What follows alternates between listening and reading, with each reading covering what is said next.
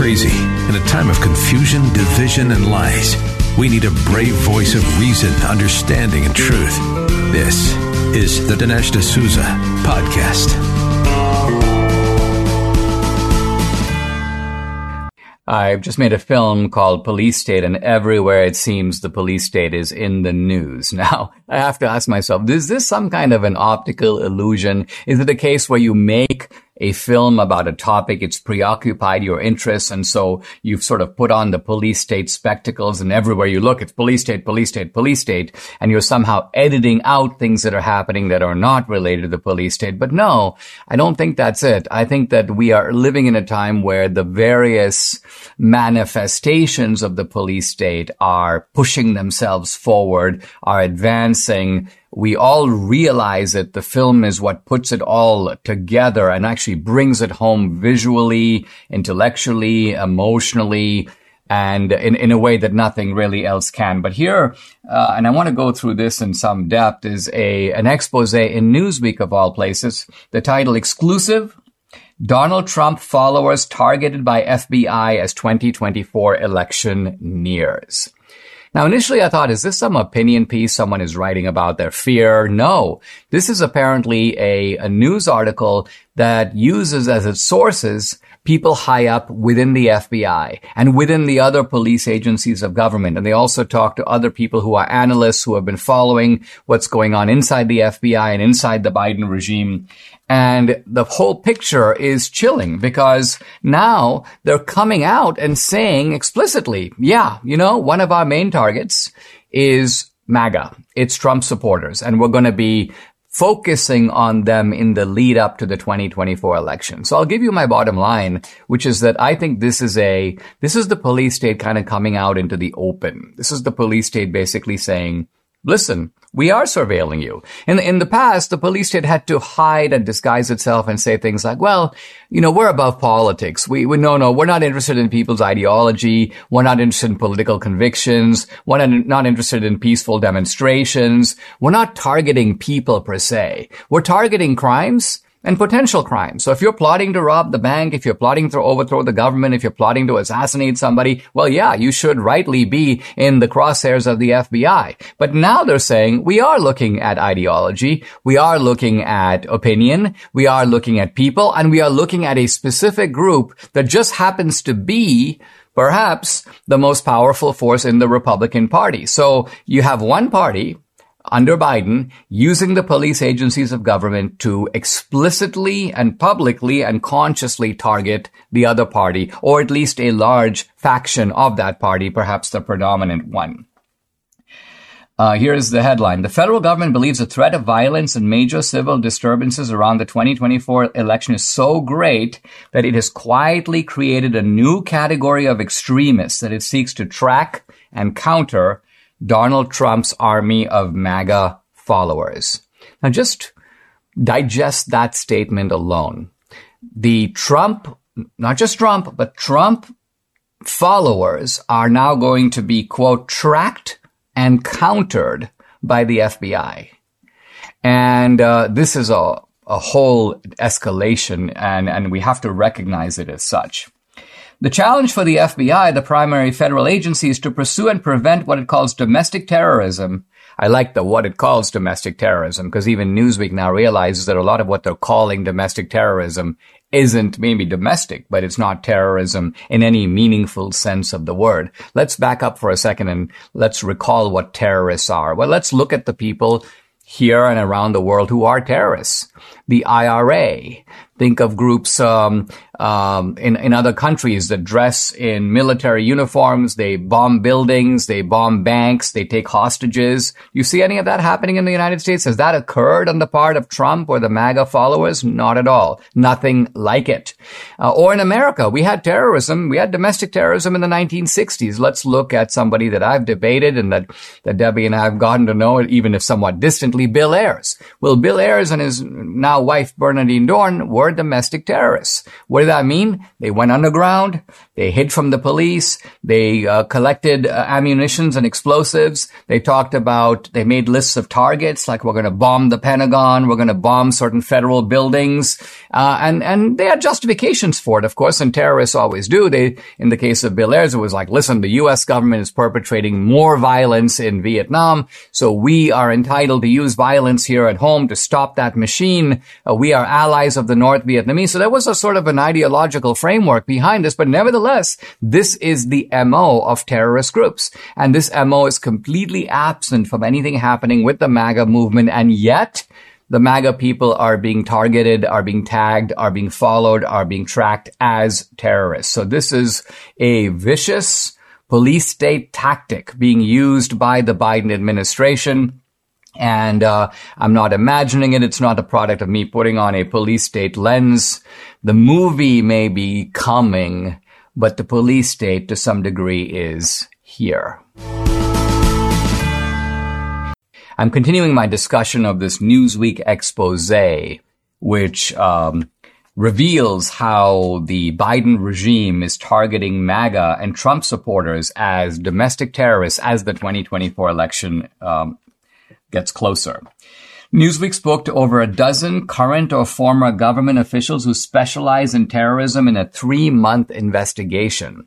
And what you have in this investigation is the F B I now openly admitting, top officials of the F B I, that MAGA is itself a potential terrorist category, and they are viewing it as such. I mean, think about it. To the degree that you and I identify as MAGA, we are already right now in the, under the surveillance, under the eyes, under the gaze of the F B I. I mean, in my case, I assume it to be true. I've just made a film about it. Hey, by the way, Elon Musk just tweeted out the film uh, last night and said that the F B I needs a, I forget his word, thoroughgoing or systematic uh, rebuilding or reconstruction.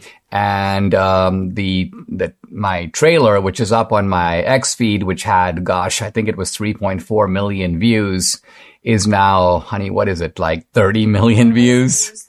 thirty million views as of this morning. I mean, that outstripped even my expectations. And uh, forty million views. It's, it's some ridiculously high number, but it's great. And thank you, Elon Musk, for helping get this word out, because the trailer alone is a kind of preview of what we are, of, of the police state that is encroaching on us. So thank you for helping me to, to push that word out. And by the way, if you haven't gotten your tickets to the film, I hear there are some people who are now talking about, you know, buying out all the tickets in the theater and taking their groups and so on. Uh, I mean, I encourage this, but I think it also means that you need to get your tickets now. Don't wait till the last minute.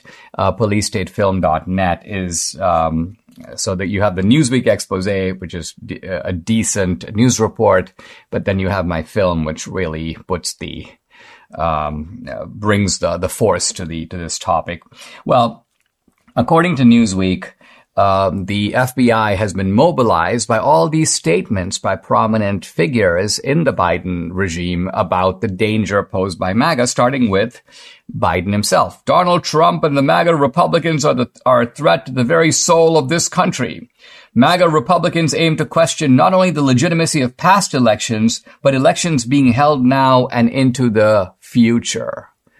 Now, no one is questioning elections being held now or in the future uh without knowledge of what are the measures being taken to secure the vote and make sure that the votes are legitimate. Obviously, if there are no guardrails in place, obviously, if there's blatant cheating, obviously, if there are ma- manifest and, and manifold opportunities to cheat, people are going to go, wait a minute, that's not a fair election. And and it's almost like Biden is saying that to say that uh either about twenty twenty or twenty twenty-two or twenty twenty-four is somehow to make yourself, put yourself into a terrorist category. I mean, how reprehensible, how disgraceful is that?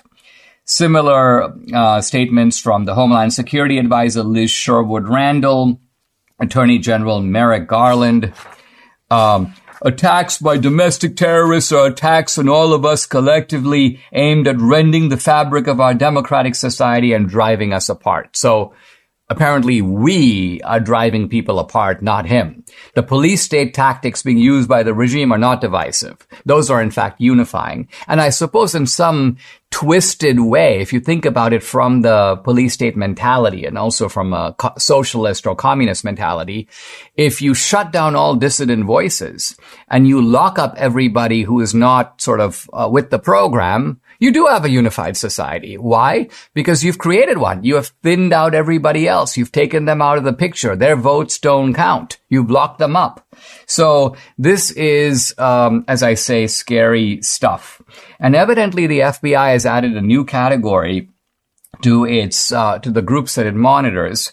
People who are, quote, in furtherance of political or social agendas. So what you have here is defining terrorism down. Terrorism used to be you're plotting or you're doing actual violence. Then they decided, well, we're not going to call it terrorism necessarily. We're going to call it extremism, because extremism could lead to terrorism, could lead to violence. And what's extreme? Well, the beauty of extremism as a label is we get to define the center. We say the center is right here. And so if you're Uh, not close to the center, you're extreme. Extreme, of course, from our point of view. We're not extreme. We're actually the center itself. We define what's extreme. So this is a manipulation of language. It's a, manipu- a manipulation of political categories. And then we say anybody who's trying to further a political and social agenda, basically all our political rivals, all our political opponents, they're the extreme ones. They're the ones who threaten democracy. So, in other words, you redefine democracy as not a choice between between two parties, which is occurring within democracy. Rather, you redefine democracy so that your political opponents are against democracy, and you are somehow, or at least you have proclaimed yourself, the great defender of democracy.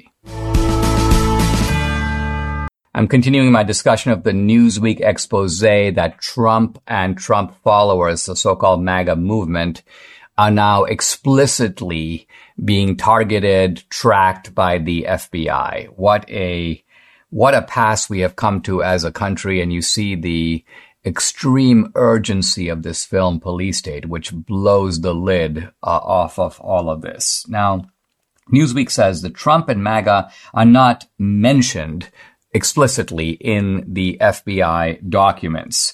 Uh, but they say government insiders concede that, yes, that is the group we are talking about. Quote, what other name could we use, asks one F B I officer who speaks with Newsweek and says, and defends what he says is merely a record-keeping change. Um, and he says, so yes, in practical terms, it refers to MAGA, though the carefully constructed language is wholly nonpartisan. MAGA is the target. We won't say that MAGA is the target, because then we're going to have to explain how one side of the political aisle could possibly be identified as an F B I target. Isn't this straight out police state tactics? So they go, let's not call it that, but everybody knows it's that. And we certainly will clearly communicate within the F B I that it is, it is that. So here's another senior intelligence official who requested anonymity. We've crossed the Rubicon. Trump's army constitutes the greatest threat of violence domestically, politically. That's the reality and the problem set. That's what the F B I as a law enforcement agency has to deal with.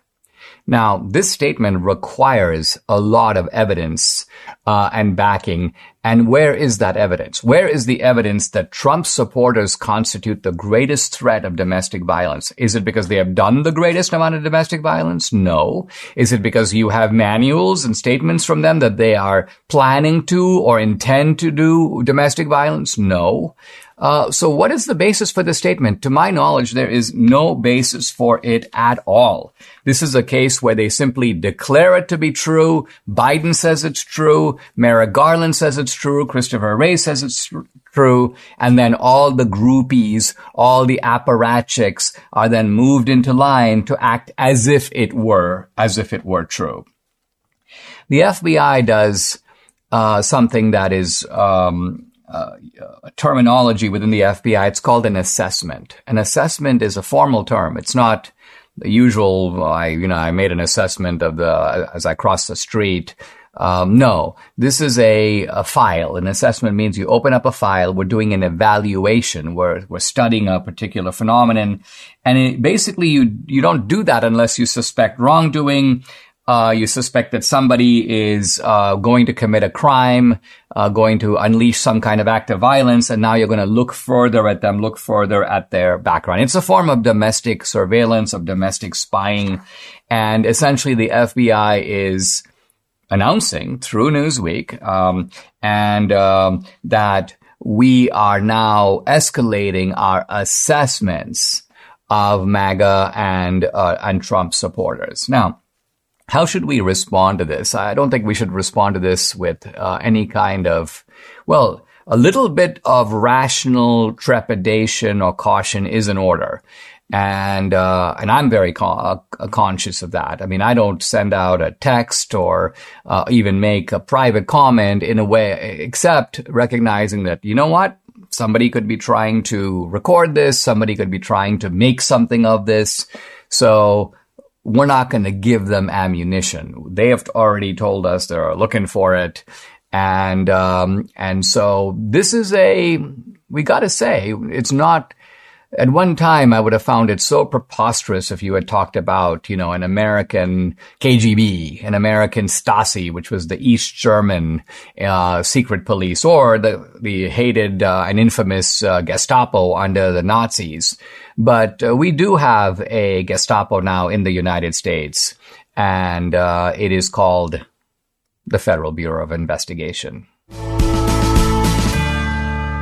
One of the really striking things to me about rereading Solzhenitsyn's Gulag Archipelago is I am seeing more direct parallels between the Gulag and our own society than I did when I first read the work. Because I thought that, look, Solzhenitsyn is talking about a full-fledged police state.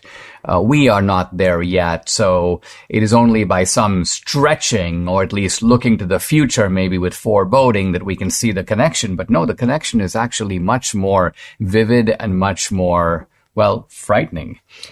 He starts off by talking in this section about Criminal Code of nineteen twenty-six, and he talks about a single article of all the one hundred forty articles, and this is called Article fifty-eight. Now, this is very analogous, by the way, to how the Biden regime has taken single clauses in the federal laws, the huge accordion book of federal laws, like obstruction of justice or even obstructing a federal proceeding, and then use that as a battering ram to go after people and lock them up for long periods of time for what, if someone did this on the left, would be just a complete nothing. So Um, here says Solzhenitsyn, uh, he's reading the, uh, he's now uh, putting forward the Article fifty-eight. Propaganda or agitation containing an appeal for the overthrow, subverting, or weakening of the Soviet power, and the dissemination or preparation or possession of literary materials of similar content. And Solzhenitsyn says, in peacetime, the minimum penalty uh, is set for this, but there's no upper limit. There's no maximum penalty. In other words, you could go to prison for life. Um, and then he tells a vignette that's become very famous from the Gulag Archipelago. He talks about a district party conference that is underway in Moscow province. At the conclusion of the conference, he writes, a tribute to Comrade Stalin was called for. Of course, everyone stood up, uh, just as everyone had leapt to his feet during the conference at every mention of his name. You're Solzhenitsyn being a little sarcastic. Just mention Stalin, everyone jumps up with enthusiasm. The small hall echoed with stormy applause, rising to an ov- ovation for three minutes, four minutes, five minutes. And then he says people were getting a little tired. People, their palms were getting sore. Their raised arms were already aching. The older people were panting from exhaustion. And he goes, the whole thing was becoming kind of silly because even people who liked Stalin, um, Uh, even people who adored Stalin found this a little ridiculous. However, says Solzhenitsyn, asking the key question, who would dare to be the first to stop, to stop applauding? He says the secretary of the district party committee, in other words, the top communist in attendance, could have done it. He was standing on the platform. He had called for the ovation. But, says Solzhenitsyn, he was a newcomer. He had taken the place of a man who had been arrested. He was afraid. He looked around the room. He could see that the N K V D men, the, the, the secret police, were standing in the hall applauding and watching to see who quit first. And then he says in this small, obscure hall, the applause went on six, seven, eight minutes. And he goes, now it's a problem. People were really getting exhausted, but everyone was scared. Nobody wanted to be the first to stop applauding. And then he says, after eleven minutes, when the whole thing had gotten totally out of hand, the director of the paper factory, this is the venue for the event, assumed a businesslike expression and sat down in his seat.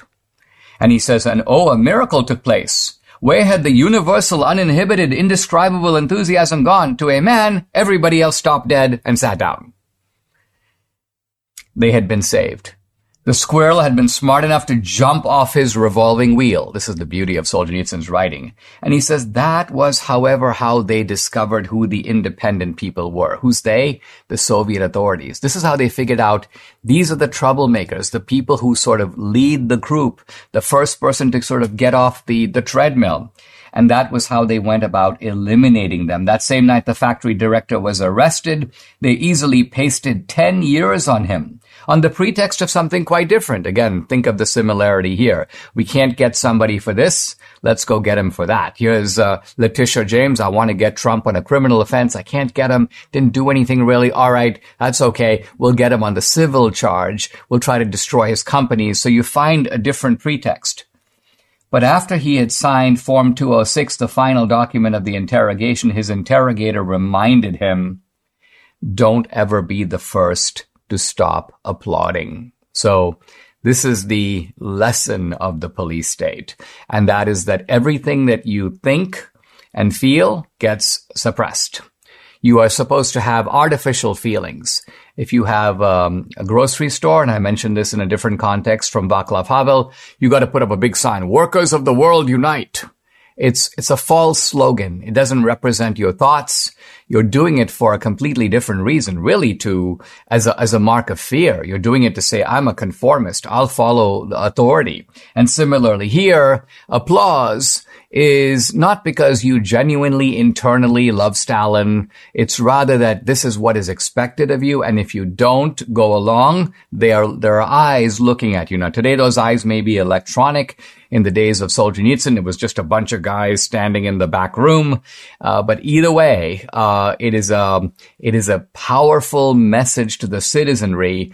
Don't take us on because we have ways of dealing with you. We have ways of disposing of you. Don't be the first to stop applauding. Subscribe to the Dinesh D'Souza podcast on Apple, Google, and Spotify, or watch on Rumble, YouTube, and salem now dot com. J. Edgar Hoover was the infamous director of the F B I and its predecessor organizations, where he worked for forty-eight years under eight different presidents. And it was only after his death in nineteen seventy-two that the depths of his corruption was revealed. Hoover kept dirt on everyone he could and used that dirt to manipulate people in whatever way he wanted. He was able to use the F B I to influence not just politicians, but also Hollywood studios as well. He was able to have various planned films canceled or the scripts changed to prevent the portrayal of the F B I in a negative light, including preventing John Wayne from starring in a T V show titled The F B I, which ran from nineteen sixty-five to nineteen seventy-four because John Wayne was a member of the John Birch Society, which Hoover despised. The John Birch Society, if you're not familiar with them, is perhaps the first organization created to expose globalism and communist infiltration of the United States. You don't hear much about them these days, but in the late nineteen fifties and sixties, they were quite popular among patriots, and they're credited with starting the anti-New World Order movement. J. Edgar Hoover also targeted anti-war rock and roll musicians like Janis Joplin, Jimi Hendrix, and particularly John Lennon. In the nineteen sixties, Lennon released an album containing protest songs denouncing the Vietnam War, which enraged the establishment, so J. Edgar Hoover tried to get him deported over a marijuana possession charge that he had received in England sometime earlier. He also worried that John Lennon's outspokenness threatened Richard Nixon's re-election chances. Hoover's files also reveal how ruthless President Roosevelt was. It was believed that his wife Eleanor was having an affair, and after this was investigated privately by the F B I and pretty much confirmed, F D R wanted all the agents who worked on the case killed, so they wouldn't spread rumors about his wife's supposed infidelities. The files reveal that he personally ordered all of the agents who worked on the case to be sent to the South Pacific during World War Two to fight against the Japanese, quote, until they were killed. Historians admit the rampant corruption led by J. Edgar Hoover, but of course the F B I claims to have made changes to prevent such abuses from continuing, which we all know is a lie. But looking back at how much influence he was able to have decades ago should send chills up one's spine when thinking about what is possible with today's technology. Democrat Senator Chuck Schumer made an ominous threat against President Trump, saying the intelligence agencies have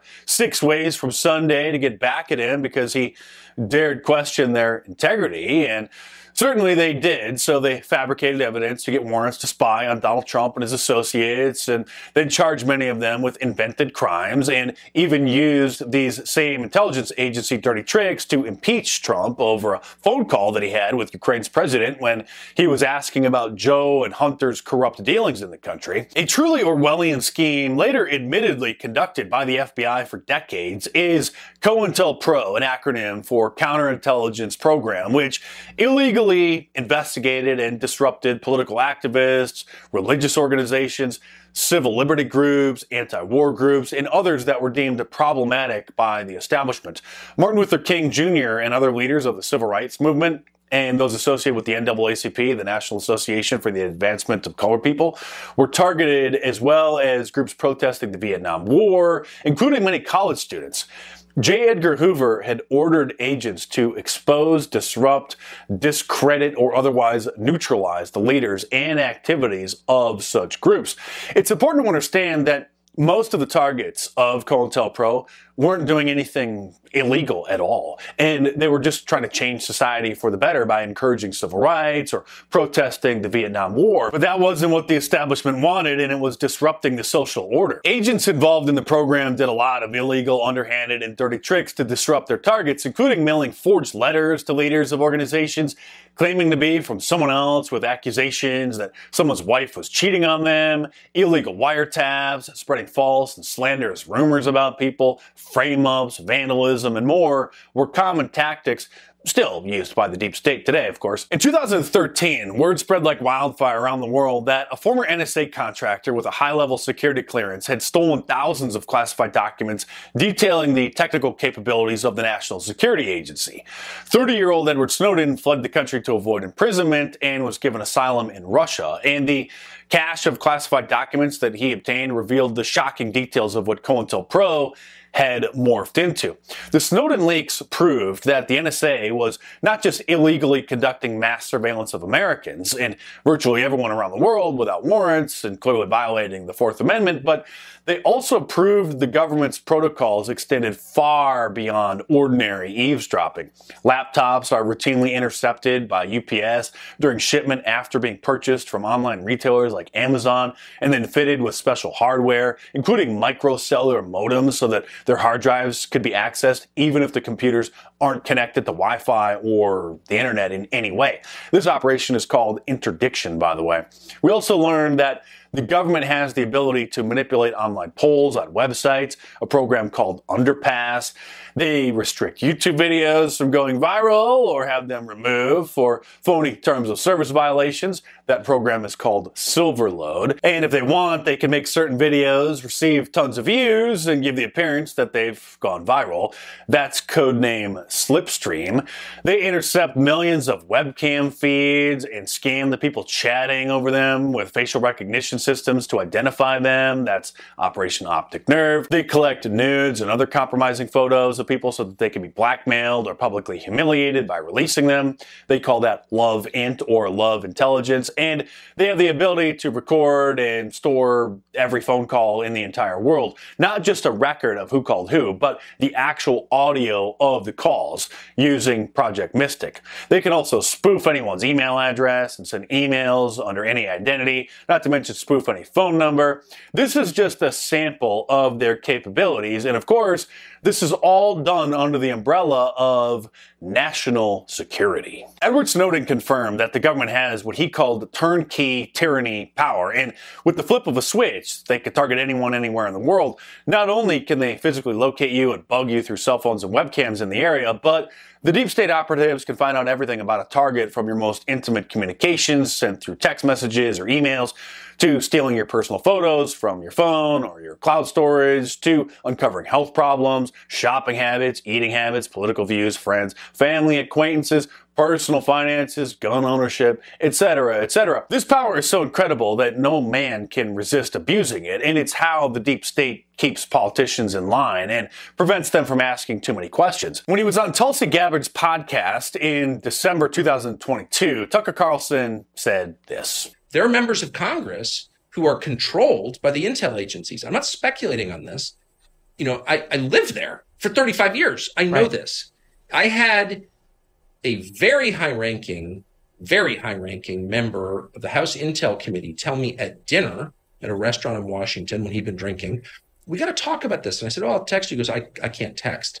And I said, "Why is that?" And he goes, "Well, because N S A reads my text." And I said, N S A reads it? Wait, you, you're the head guy on the Intelligence Committee. You're their boss. You're providing oversight in our constitu- constitutional system."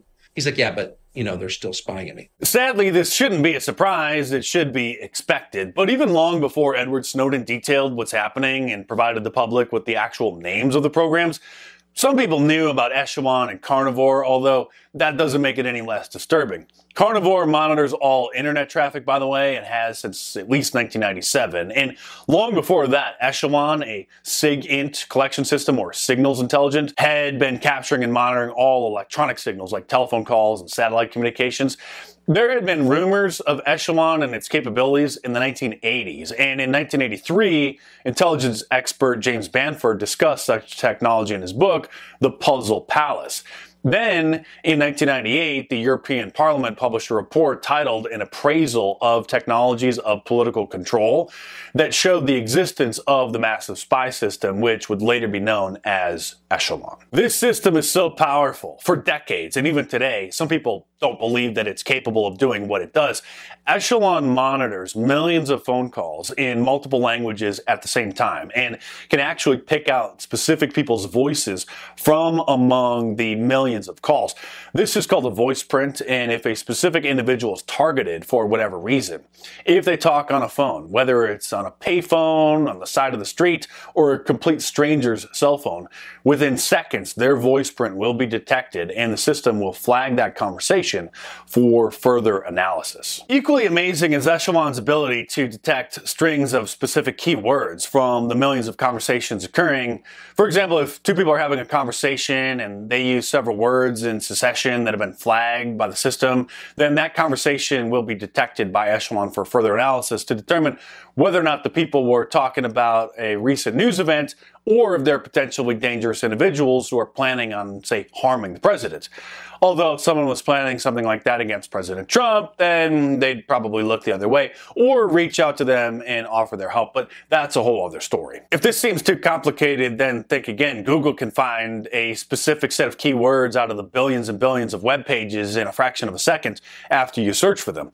Also, back in two thousand nine, the Shazam app was released for iPhone that allows people to instantly identify the name of practically any song that they hear, whether it's on the radio or playing on a T V commercial commercial. It doesn't matter if there's background noise or people talking while it's detecting the song, the app still works. The History Channel aired a show called Echelon, the most secret spy system, back in two thousand three, twenty years ago, that included interviews with James Bamford and even General Michael Hayden, the director of the National Security Agency at the time. A Canadian intelligence analyst who worked for Canada's equivalent of the N S A admitted this. While I was at C S E, a classic example, a lady had been to a school play the night before, and her son was in the school play, and she thought he did a, a lousy job.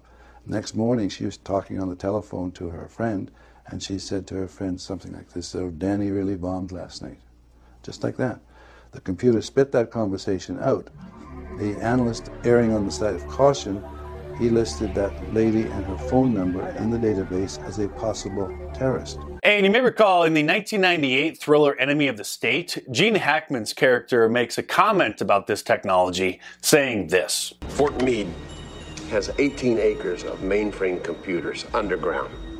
You're talking to your wife on the phone, you use the word bomb, president, Allah, and you have one hundred key words. Computer recognizes it, automatically records it, red flags it for analysis. That was twenty years ago. Most of the viewers thought that this was just a Hollywood fantasy, but the writer was obviously aware of Echelon, and a lot of the technology in Enemy of the State was based on actual systems. Obviously, Echelon is used for political spying and blackmail, but also industrial espionage as well. It's believed that in the nineteen nineties, the system was used to illegally spy on a German company called Enercon in order to steal their trade secrets that they were using to build wind turbines. A Belgian company called Lernout and Hospi had trade secrets stolen from them by American intelligence operatives involving speech recognition technology they were working on because their executives were being illegally monitored by Echelon as well. You can imagine how else this system can be abused. Deep state operatives could look for keywords spoken from specific people to determine if they were aware of a sensitive issue, scandal, or crime. They could easily implement the search for keywords for Bilderberg Group, the Bohemian Grove, or cross-reference them with the voice prints of every member of Congress so that if any of them were to mention these words during a telephone conversation, then that conversation could be flagged and later analyzed to see what exactly they're saying about such groups and maybe give them a little talk to encourage them to cease and desist. George Orwell wrote in nineteen eighty-four that, quote, every citizen, or at least every citizen important enough to be worth watching, could be kept for twenty-four hours a day under the eyes of the police. Is a certain senator planning on raising the issue of the Bilderberg Group on the floor of the Senate, blowing their decades of cover? If so, then a blackmail, intimidation, or coercion scheme would likely be put in place to prevent this security breach and save the Bilderberg Group from the unwanted attention such public comments would bring them. And sadly, none of the brand-name conservative talk show hosts or political pundits want to bring it up either. They're either too afraid to be called a conspiracy theorist or worse, maybe their corporate controllers just don't want them to direct their audience down the Bilderberg rabbit hole. I've gone deep down the rabbit hole, however, and if you want to hear all about it, then order my book, The Bilderberg Group, Facts and Fiction, in paperback from Amazon dot com, or download the ebook from Kindle, iBooks, Nook, or Google Play. As many of you know, my books are a lot more in-depth and hardcore than my videos, which I have to tone down a bit for obvious reasons, but the info is in the books, as clear as day, and fully sourced. So head on over to Amazon dot com or click the link in the description below and check them out.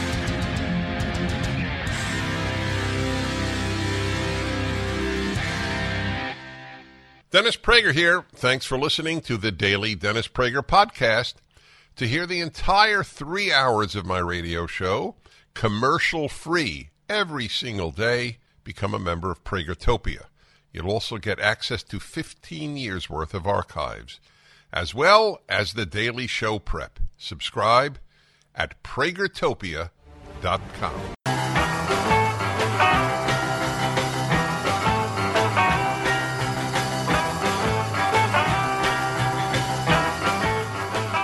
have Dinesh D'Souza, the author, the podcaster, the filmmaker, on uh, um, video and audio with me right now. He has a new movie coming out in late October, and it's uh, Police State. The website is police, Police State Film dot net. I saw the trailer. I saw the trailer, and it is uh, it is classic Dinesh D'Souza excellence. So, Dinesh, welcome to the show, and uh, tell us the the reason you made the film. Well, Dennis, there's so much that is troubling that's going on in our society around us. And I tried to think to myself, what really has changed? What really has changed is that I came to an America, this is a generation ago, as a teenager. And uh, it was an America in which we had basic liberties that could be taken for granted. Now, a lot of them, although not all of them, are spelled out in the Bill of Rights. The right to free speech, the right to conscience, religious freedom, the right to assemble, to petition the government for grievances, the right to equal treatment under the law, equal justice under the law. And these rights are not supposed to be open to political negotiation. Majorities are not allowed to override these rights. And that was the America I came to. Fast forward to now, and I suddenly realized every single one of those rights is in serious, and I mean serious, jeopardy. And so a lot of the rhetoric that formed my early career, we are the free world, uh, I'm here for the American dream, I suddenly am looking at a different America, and, and a startling question pops into my mind. Are we becoming a police state? Are we becoming the same as the unfree societies that we have long deplored? And that's the central question driving this film. Is the United States moving steadily, perhaps inexorably, toward a police state? I wrote a piece uh, during the, the lockdowns. Uh, it was titled Dress Rehearsal for a Police State. Do you think that that was overstated? No, although I think that the lockdowns, January sixth, these are the, let's call them the Reichstag fire pretexts for creating police state rules that you then kind of refuse to uh, undo. It's almost like you're establishing wartime measures that uh, even after the war is over, you keep in place. And um, and this is what's going on. And what's really scary about it is it's not just happening from the state. It's also happening in the private sector. And what I mean by this is that traditionally police states are run in a centralized fashion with a dictator at the helm, a propaganda ministry that tells the media what to do, censorship that's established by a Goebbels or by a Stalinist minister. But here we have a different situation. A lot of the police state is in the private sphere, the media, uh, the educational institutions, which have become engines of indoctrination, digital platforms that are actively colluding with the government to enforce censorship. So we're dealing with a more widespread and in some respects scarier phenomenon. That, that's a very important point, the collusion of the private sector along with the public sector. Do you see any signs? I, I'm asked this all the time, and I, I never fully know what to say. Maybe it's not, not knowable. Are there signs of a pushback? And I'll, or I'll, I'll even be more specific. What percentage of America fears a movement to a police state, in your opinion? Now, fortunately, I can answer that question, and it's because just about a week ago, I went to the guys at the Rasmussen survey, and I told them I'm making this film, Police State. They had done a poll uh, last year on two thousand mules. And so I told them, you, when you do your national surveys, do you mind asking a couple of questions of people? Ask them if they fear that America's becoming a police state, and ask them if they think that the F B I is the guardian of or a threat to our basic liberties. And so they did. And those results are out. And amazingly, seventy-two percent of people say that they are, quote, very concerned or somewhat concerned that we are moving toward a police state. And only about twenty-five percent say, no, that's that's not something that they're worried about. And, and I kind of laugh when I see that number because I say to myself, those are the people that are helping to build the police state. That's exactly right. All right, people should go to police state film dot net. Uh, another critical film from Dinesh D'Souza. When When the government used emergency edicts during COVID to restrict the gathering and worship of churches, three pastors faced the risk of imprisonment, unlimited fines, and their own churches being ripped apart. But they took a courageous stand and reopened their doors in the face of a world that chose to comply. The Essential Church is a feature-length documentary that explores the struggle between the church and government throughout history. The story uncovers those who have sacrificed their lives throughout history for what they believe in. Rediscover why the church is essential and how we can prove that this stand remains true from a scientific, legal, and most importantly, biblical perspective. This is not your typical movie. You should see the movie with your friends and family. The Essential Church is streaming today exclusively at salem now dot com. That's Essential Church. salem now dot com, streaming at salem now dot com. Dinesh D'Souza has a film coming out at the end of October, Police State. And the uh, the website is police state film dot net. He he is obviously as shocked as I am that such a film would would even need to be made. You're you're reciting the Rasmussen poll. So I want to want to understand. This brand new poll says seventy percent plus of Americans are worried that what? That America is moving toward a police state. And, and they define what a police state is. They talk about mass surveillance, censorship, uh, political targeting, the existence of political prisoners. I mean, the things that we would identify as a police state if we were describing another society. And so Rasmussen puts those forward and says, are those things happening here? Are we heading in that direction? And really, three out of four Americans say, yep, we are. So I'm... L- Let me understand then. That means that a serious percentage of Democrats think that we're moving toward a police state in order to get to that number, correct? Correct. It's got to be probably... Okay, so... Put, sorry, go on. No, I was saying that, that just by the math, the number of Democrats has got to be around twenty to twenty-five percent. This is assuming that virtually all Republicans... Yeah, ex- exactly. So, so it's probably, you know, thirty percent. So... How do you understand that about a third, if the poll is accurate, about one third of the people who vote for the party instituting the police state will continue to vote for it? Where do they think the police state is coming from? Republicans? This is the key point, Dennis, and this is a little bit of a surprise because we hear this, but we don't take it seriously, and that is that the left is telling its own constituency that we are building the police state. This is really why whenever they use the word Trump, they always use the word authoritarian or fascist. The idea here is that uh, Trump poses a singular menace, but more than that, they define freedom in a somewhat different way. To them, freedom is uh, the freedom of controlling your own body, namely abortion rights, the freedom of someone to transition from one gender to another. And so their argument is that Republicans throughout the country, uh, DeSantis in Florida, for example, are threatening these types of freedom. So they're making the argument that the police state is coming from the right. And so it may be that there are some Democrats who go, oh, yeah, there's there is a police state. And, of course, that's why we have to make sure that Trump is not on the ballot next year. So does that poll, in light of that, uh, give one uh, reason to think that there is a legitimate th- th- that the legitimate fear, which I have and you have, of a police state is is more than half of this country? If if if if, if thirty percent of, of Democrats think the police state is coming from the right, and every single conservative and Republican thinks it's coming from the left, what is the gain?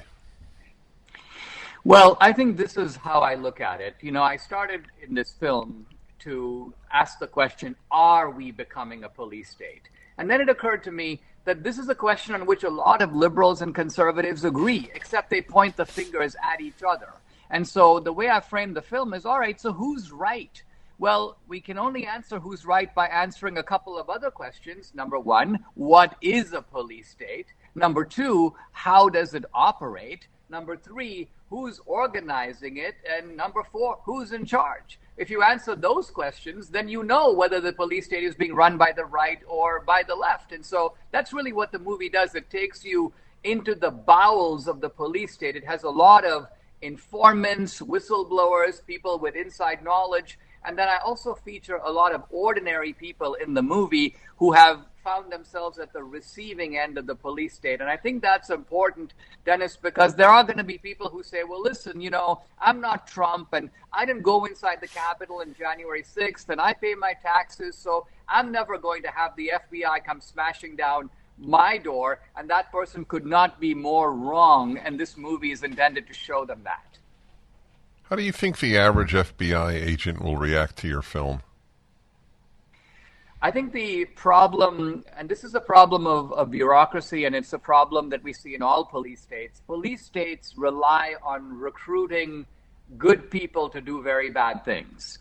And they do it by framing the very bad things in very bureaucratic, mundane ways, and then setting up very complex bureaucratic measurements of advancement Uh, and career success that are tied to achieving these goals. And the goals are always framed benignly, uh, fighting disinformation, upholding the law. That's why we're going after Trump, Dinesh, because no one is above the law, or uh, or uh, or upholding democracy. We got to do this stuff. It may be distasteful, but we got to save democracy by going after these white supremacists. And so what you have is a, an ideological camouflage. The police state is marching behind the benign banners of law and freedom and democracy. That's exactly right.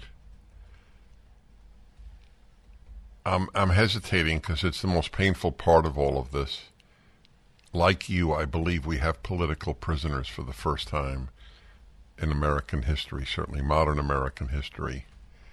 What does your film do to address that? The film has a...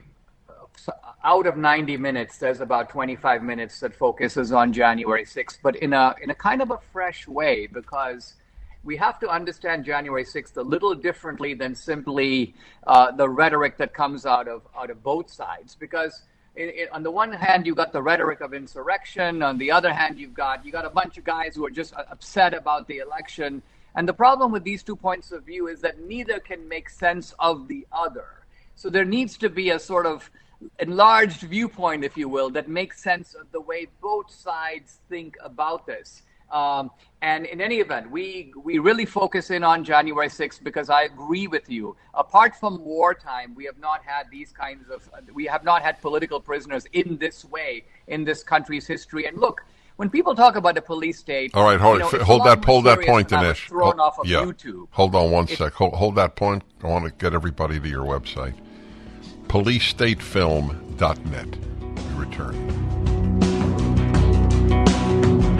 Dinesh D'Souza is coming out with a new film in theaters at the end of October. Police State. That's the title. You could cry, you could weep, that it is an accurate depiction of what is happening because of the left.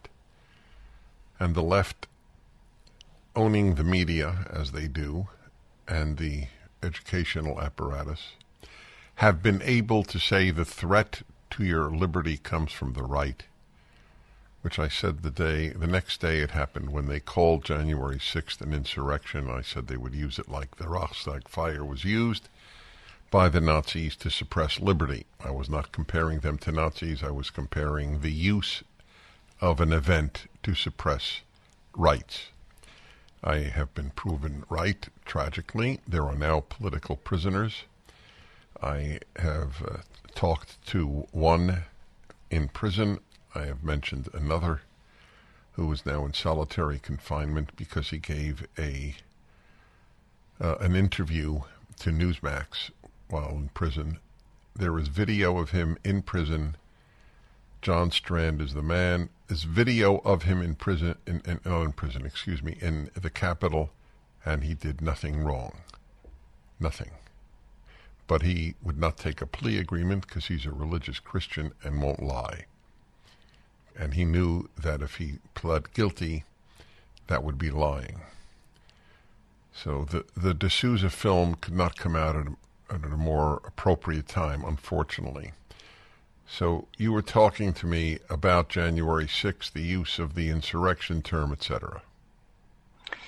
I, I wanted to make the point, and we make a number of points, but I'll focus on one of them here, and that is the bitter irony that right after nine eleven, the Bush administration asked for, really asked the American people, give us all these new police powers.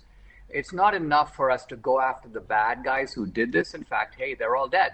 Let's go after the next guy who's going to do this. And so to do that, we need massive surveillance. We need to be able to get into people's bank accounts and their phones. We need to be able to uh, infiltrate their organizations and perhaps even help them along so that right before they can carry out the plot, our inside people will bust it. So the F B I and all the other police agencies of government, let's remember, Department of Homeland Security, they're ten yep. times bigger than the F B I. They're actively involved in all this. So the F B I and the police agencies kind of perfected this routine of all how right. do we go after suspected Islamic terrorists? And you and I, Dennis, so that set it up. Uh, all right, listen, we got to do we got to do more of this. Uh, I, I want everybody in America to see your film.